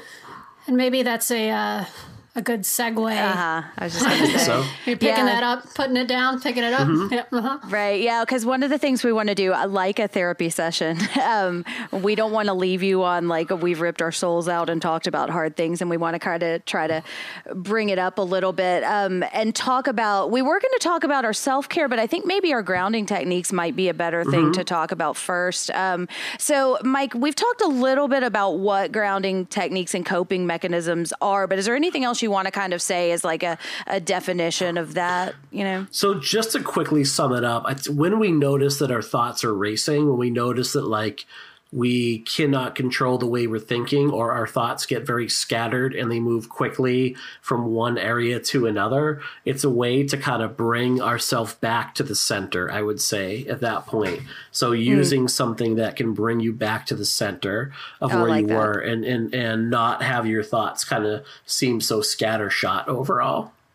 do you have any that you use i know you've talked about some that you've used with your your client do you say clients or patients I usually say clients because I'm not a doctor, so I Mm. usually say usually say clients. Um, I think that sounds a little bit better than Yeah. patients, but you know, um, or some, you know, so that's usually where we go with that. Um, so one of the things I've done, we talked about the five, four, three, two, one.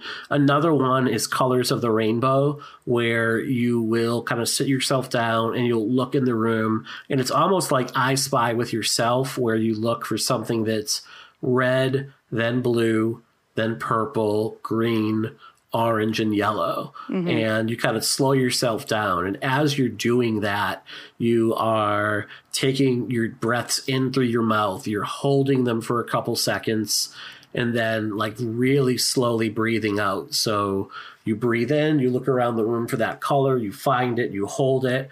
And then when you exhale through your mouth you take twice as long to let that breath out as it as you did to take it in. Um, and what that does is it has your it causes your heart to slow down, it causes your brain to slow down, uh, and it gives you an opportunity to kind of regroup at that point and get your thoughts back under control. Mm. Yep. Lara, do you have any in particular that you use? I do a similar breathing. I think breathing techniques are a big thing that have helped me a lot. Um, and the the main one that I like to do, and I've been struggling with it a little bit lately, which I'll talk about, but it's just you know, it's got a timing component to it. You breathe in, like, you know, breathe in two, three, four, hold your breath, two, three, four, breathe out, two, three, four, and you just repeat that with mm-hmm. Breathing in for four seconds, holding it for four seconds, breathing out for four seconds. And I'll usually try to do like lock in on an object in the room, something, you know, benign. Um, and so that's like a pretty much back pocket one that I go to a lot. Um, I've been struggling with it lately, and I think it's interesting on some level. Is you know a lot of the whole pandemic thing. Not to get too into that, but a lot of it has to do with like respiratory health and breathing. Mm-hmm. Um, and when I'm walking around, I'm wearing a mask, and I have asthma, and I'm so I'm very paranoid about this infection and stuff in general. And so I've been thinking about breath a lot, and I've mm-hmm. been finding that it's harder for me to get into those deep breaths or when I start thinking about my breathing too much, it's like mm-hmm. I start to feel like sha- like I'm breathing shallowly, and it's mm. it's like I've never. And so now I'm like, shit, my thing that I always do is like making me think about the thing I don't want to be thinking about. So I'm, I'm trying to work through that and I'm still doing it. And it's not as bad as I'm making it sound, but it's definitely something I've, I've noticed lately. And like, like I'm struggling to, to breathe as deeply as I would like to, or as steadily as I would like to. So um, that's just something I'm struggling with right now. Yeah. Yeah, that's kind of like the the problem that I have and I think this kind of just speaks to where I am with my therapy journey is like I can't get I can't like preempt my triggers or like I can't once I'm already going and my brain's already spinning I can't remember what I'm supposed to do to ground you know? Um and so like the ones that I use they have to be like so simple. Um like I just my therapist was like just add more space to your inhale and more space to your exhale. And because when I'm in that moment like all I can think about is okay just breathe for a little bit longer. Um, and so that's one that's helped me. Um, and it's one of the things that like we were talking about the other day like you, I need to I'm trying to do like body scans or like checks to see if I can see it coming before like it hits and I just have to like run away. Um, another Yes. one that I use is I like I will hold an ice cube in my hand and it just kind of like brings me back um, to where I am. I used to draw this little heart on my hand in black Sharpie and I would just kind of look and was like, okay, these are the hands that are in 2020. These are not the hands that are in like 20, uh, 20 2001 you know and just try to remember and that that sometimes works um, but when when i can get ahead of it the thing. And i feel a little um, i hope this can be a safe space to talk about this because i get kind of anxious talking about it but like i use tarot cards as kind of a, a grounding thing. Um, and I was telling my therapist about it, and she's like, "Oh yeah, it's like parts work therapy, which is kind of like an image based way of kind of having you associate with an image." I don't know if I'm saying this right, and Mike, you may know a little bit more about it, but it just like I pull cards and I'm like like connect with the image and then I read a little thing about it. And I think it just kind of pulls me out of what I'm freaked out about because I can focus on something else. And there's a person in the card that I can either identify with or I can just choose another card, you know, and that's Yeah, tends to be something that helps me. I, I do think mm. tarot, you know, I've never, I have not never, but I, I don't view it as like a divination tool. I view it as like an, an insight generating tool. And mm-hmm. sometimes mm-hmm. it's just, and I just like the aesthetics of it. So I have a deck that I will pull out oh. sometimes and do little three card spreads. Excuse me. Not that I think that I'm actually predicting the future. I mean, it just helps me reflect on things that I it's usually like oh I knew what the answer was all along it was inside myself but Right. um you know it, it's there's just something about it that helps you externalize your own shit Yeah. Yeah, it's like how you understand the world and also like the lottery tickets too, you know. I won millions of dollars one time because of my tarot cards. Oh I'm yeah, kidding. that too. Yeah, yeah, yeah. No, no, I get it. Yeah, it's because that, that that was helpful and is another good reason to read the tarot. exactly. Because money solves all your problems. It sure does. That's why I'm I'm I'm actually broadcasting from a, a space bunker. oh, wow. Excellent. You have any room in there? it's me and uh, uh, you know across across the um, gangway is Elon Musk and and Grimes and their new baby. Um, Oh. so we, we, we really got yeah. Jared Kushner is over there. Uh, it's really great up here, guys. You should try it. Oh. Well, is there anything else we want to say about grounding or coping mechanisms? Because we also wanted to talk about what our self care is. I think that's a good spot right now to transition to self care because I think All we're gonna do like a different one each week, you know, each Yeah. time or each episode. Mm-hmm. Yeah, just So- talking about what what we may or may not be doing for self care. Mm-hmm. Yeah. Yeah. But Mike, first, can you tell us what is self care? Sure. So it is a way, I mean, really, like it's a way to take care of yourself. I, I can't really, I don't want to overthink it, but it's a way to kind of treat yourself. So for Mm. Treat the parks and exactly for our parks and rec fans out there, it's treat yourself. Um, no, but it's something that you, it's something that you, you look at different aspects of your life, whether it's work or school, your physical health, your emotional health, or the community uh, and relationships in your life. And you look at those different aspects of your life, and it's the things that you do to nurture those things overall. And they don't have to be very big things, but how do you kind of like tend to that garden to make sure that those four different areas of your life are being um, taken care of and not ignored? Say what those four areas are one more time, please. So I've always considered it like, say, work or school if you're a student, your physical health, your emotional well-being, and also the your personal relationships or community relationships. So, what kind of things are you doing? What's your self care for right now, Mike? So right now it's walking my dog um, because we're all, you know, Massachusetts is still um, under a stay-at-home order, and I know that's going to get lifted a little bit in the coming days, but we're still almost in the thick of it, and it's going to take us a while to get out of it. Um, so my dog is super grateful that we're all at home right now because Yes. she's getting like multiple walks every single day. Um, but what I like to do is like I'll just take her in like different directions in our neighborhood for a good half hour while I, you know, listen to a podcast on my headphones, or I'll just put her in the back of the car. And we live near a lot of different hiking trails. So I am able to just like take her off the leash and go into the woods and go for a hike for an hour with her. Sometimes, like the three of us will go with the dog, but a lot of times I'll just go on my own, and it's a way to kind of get some fresh air, get some exercise, and you know, take my mind off of things for a bit. Hmm, That sounds lovely. I know. Laura, what, what's your self care? Well, I do walk my dog every day, but it's less relaxing because he's constantly trying to eat poop. Um, so it's just me just pulling him away, just pulling him away. I want to do I want to do a VR video game where the goal is to keep the dog away from poop. Basically, I just this is a lot of my life, and I had a nightmare about it last night. Really? Anyway, um, I've so been there. yes, yes. It's just like no, he was like getting to all the poop somehow, and I was like, no, don't, you stop Don't I it. give you food? And yeah, and he is on a little bit of a diet because he's. I started. I've had him for about almost a year now, and, and he's a little chunky, and so he's on a diet. And as a result, he just started going to town on on, on dog shit. Um, anyway, where was I going with this? Right, self care. Um, yeah, so I'm struggling with self care a little bit right now. I know a lot of things that I should be doing, and I'm either like going too hard on the like my like laziness. Like I've been playing a lot of Animal Crossing, and then I'm like maybe I should be playing a little less Animal Crossing because I think it's becoming maladaptive. Um, but well, the one thing that I'll say that I that I am go I want to do that I haven't really started doing yet, but um, instead of having a to do list.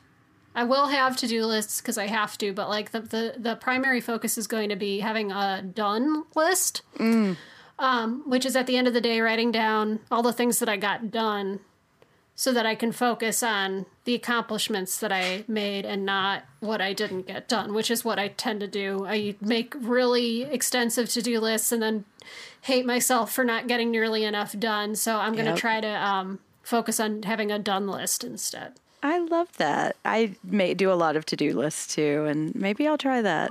Um, mine has been Gilmore Girls. um, Yeah, I've been yeah. binging that. Um, and partly, like if it were me in my house by myself all day, I would probably just have Shudder on all the time. Um, but because my kids are here, like it has to be something that they could walk in the room and not be scandalized or terrified by. Um, and so that I started watching that and just having it on in the background, and it just has been so like it's it's like safe, you know, even though there are things that happen that are heartbreaking and like that brought me back to some time like my high school boyfriends and it's like don't date him. Rory. you know how this is going to go, you know, but it's like nothing devastated me and I I cried like I got to have a good cry, you know, and it just um it was nice. And I finished it last night and I'm trying to land on my next one. And it might have to be Parks and Rec because that is it's, It's just another comforting, safe, It is. colorful. yeah. Well, so we had talked about kind of doing a homework or like a, a mm-hmm. question, and I don't know if we ever decided on one, but like we could just say, "What's your self care right now?" Yeah, Or- I would love to hear if we could pose it to our Yeah. listeners, like what form of self care are they taking part in right now? Yeah. Yeah. And if you have any grounding or coping techniques that you use, we'd love to hear that. Now, I say, tell us, um, how can you tell us? Well, we hope, as the time of the recording, we have not set this up yet, but we hope to have um, s- like social media accounts where you can respond to us. We're talking about doing a Facebook group that will be private and moderated if you want to share something that you don't necessarily want every one of your followers to see. Um, so make sure you're following us, and we'll talk about how you can do that in just a minute. Um, but yeah, we would love to hear from you. And I think one of the things that really drew me to doing working on this with you guys is one, just talking about all the awesome stuff we just talked about. Um, but like I want this to be a conversation with a larger group. And I want, like, the horror community is such an amazing and supportive community. It's not perfect, but I feel like when the horror community comes together, it's really amazing. Um, And I would love for us to kind of be part of that in this way. So we'll let you know how you can respond and how you can kind of join the conversation with us. Um, but before we talk about that, what are we watching next? So we had ta- we said at the top of the show that our theme for the month is anxiety. Um, and so next week, I'm sorry, two weeks from now, we are going to do an episode where we'll talk a little bit more about anxiety and spe- like maybe a little more specific anxiety things. Um, and we're going to talk about a specific movie in relation to anxiety. Um, and the movie we're going to watch is um, it's one I haven't seen, so I'm really excited to watch this one. Um, it's Let's Scare Jessica to Death. I'm also really excited about this. I haven't seen it in years, but it really Mm-hmm. it made an impact on me. It's a weird little movie, and I'm super pumped to talk about it. Yeah, yeah, yeah. This is a uh, this is a good one. I think this delves really well into social anxiety. It's a creepy little '70s movie overall. It just got a uh, nice um, re-release from our friends over at Scream Factory and Shout Factory Oh, uh, with some great bonus content. So I'm looking forward to kind of diving into the blue. we are going to talk about this movie and we're going to talk about we're going to give a synopsis and we're going to spoil it because i feel like in order to talk about it the way we want to we need to talk about what happens at the end mm-hmm. and like how the journey the characters take. So if you don't want to watch this movie before the episode and you're like me and sometimes i just want to listen and let you tell me about a movie if i'm too scared that's great. But just know we're going to talk about the whole movie. So either mm-hmm. watch it before or just know that going in um, so we are also we are a member of the Consequence Podcast Network, and they have an awesome website that runs articles and reviews all the time. And there are lots of other shows on this network. Like Laura and I are both um, contributors to the Losers Club podcast, and also occasional, although Laura does this a little more than me, um, Halloweenies. Um, they also have the Assembly, the Opus, um, the Fifth Dimension, Ghost Echoes. There are so many that I'm worried that I'm missing quite a few. Uh, Kyle Meredith with. yeah, Just dive dive in, and uh, you know, there's there's pretty much any genre fan will find something to tickle their fancy. Yeah, there's a lot of really good stuff there, and and there's a lot of horror content, but there's a lot of music content and just kind of pop culture there. So check it out. Um, and Mike, you are you have your own podcast. Yeah, so I am the co-host along with Jerry Smith, uh, Jerry Smith of the the Pod and the Pendulum podcast, where we dive deep into franchises. Uh, every week we cover a new entry in a, a franchise. So we just wrapped up Creepshow, so we spent three weeks on Creepshow. Uh, we've covered the Friday the Thirteenth. We've covered Halloween. We, as our listeners um, hear this show, uh, we are probably knee deep in the Alien franchise. So we have six movies and at least six weeks that we're going to be doing on that. 'cause I think we're going to end up doing like multiple parts for some of these entries. There's a lot to talk about. There is. And every week we try to have a different guest on to talk about like their love and appreciation for the movie overall. We take things very similar, like a ment- you know, from a mental health and sociological point of view. So we kind of drop, dive into the context of the movie overall, you know, unless we're covering like Critters 3, and then it kind of becomes a comedy podcast at that Yeah. point. Critters So- three, it was actually very triggering for me. I'm kidding. I'm just kidding. Okay, I was going to say. all those I was gonna- critters. Um, so where can we find you on social media, and where can we find Pod and the Pendulum? So uh, over on Twitter, I am at Mike underscore Snoonian, and the Pod and the Pendulum's Twitter is Pod and Pendulum. Uh, we are part of the Morbidly Beautiful podcast network. So if you go to morbidlybeautiful.com, you can find uh, a lot of our shows there. You can also, we have about 60 some odd shows now. You can find us over uh, anywhere you get your podcast from Apple, Stitcher, Spotify. Uh, we are all over the place at this point. Nice. And Laura, where can we find you? Um, on Twitter, I'm at underalls. U N D E R A L L S, like the stuff you wear under your pants. Um, sometimes I make jokes there. Sometimes I just uh, get real angry. And on Inst- Instagram, I'm at Instaglum, I like Instagram, but with glum at the end of it. Um, and Nice. that's where you'll just see a lot of uh, videos of my dog. He's real cute. You should check him out. I am one of the co-hosts of the Horror Virgin podcast, um, which is a comedy horror a comedy podcast about horror movies. Um, where we make my friend Todd watch all these movies and he is terrified of them. And then I try to convince him to like them. And it sometimes works and sometimes not. Um, you can find me. I think he, I think he, I don't know if he would admit this, but I think he's starting to get a little desensitized. Um, although we just watched Paranormal Activity 2 and that scared the shit out of him.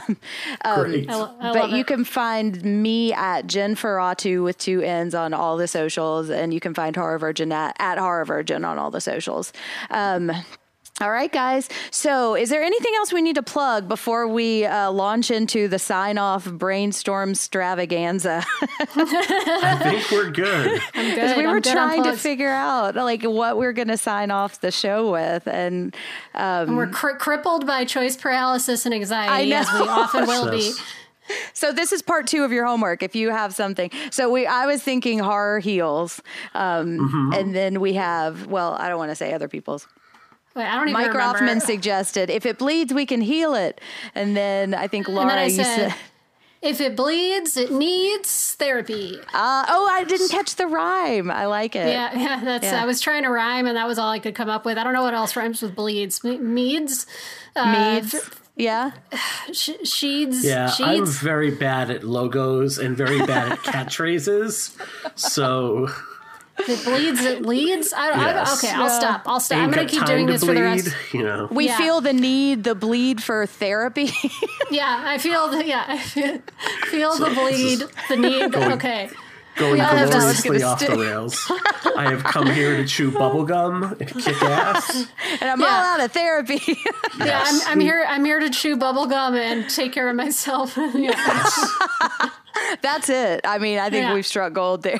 I'm here to yes. chew, chew bubblegum and therapy. Yeah, so on that note, that's going to be it for us, guys. I'm Jen. I'm I Laura. Might. Oops, and I'm Mike. Sorry. And I'm Mike. Yeah, thank I'm you so much for joining people. us. I know. We'll figure it out. We'll get it together, guys. We'll get but you know We'll what? get there. It's okay if we don't, right? Yeah, we're we're doing our best. We're just we great. are. All right. Bye, guys. Bye. Have a good one. bye.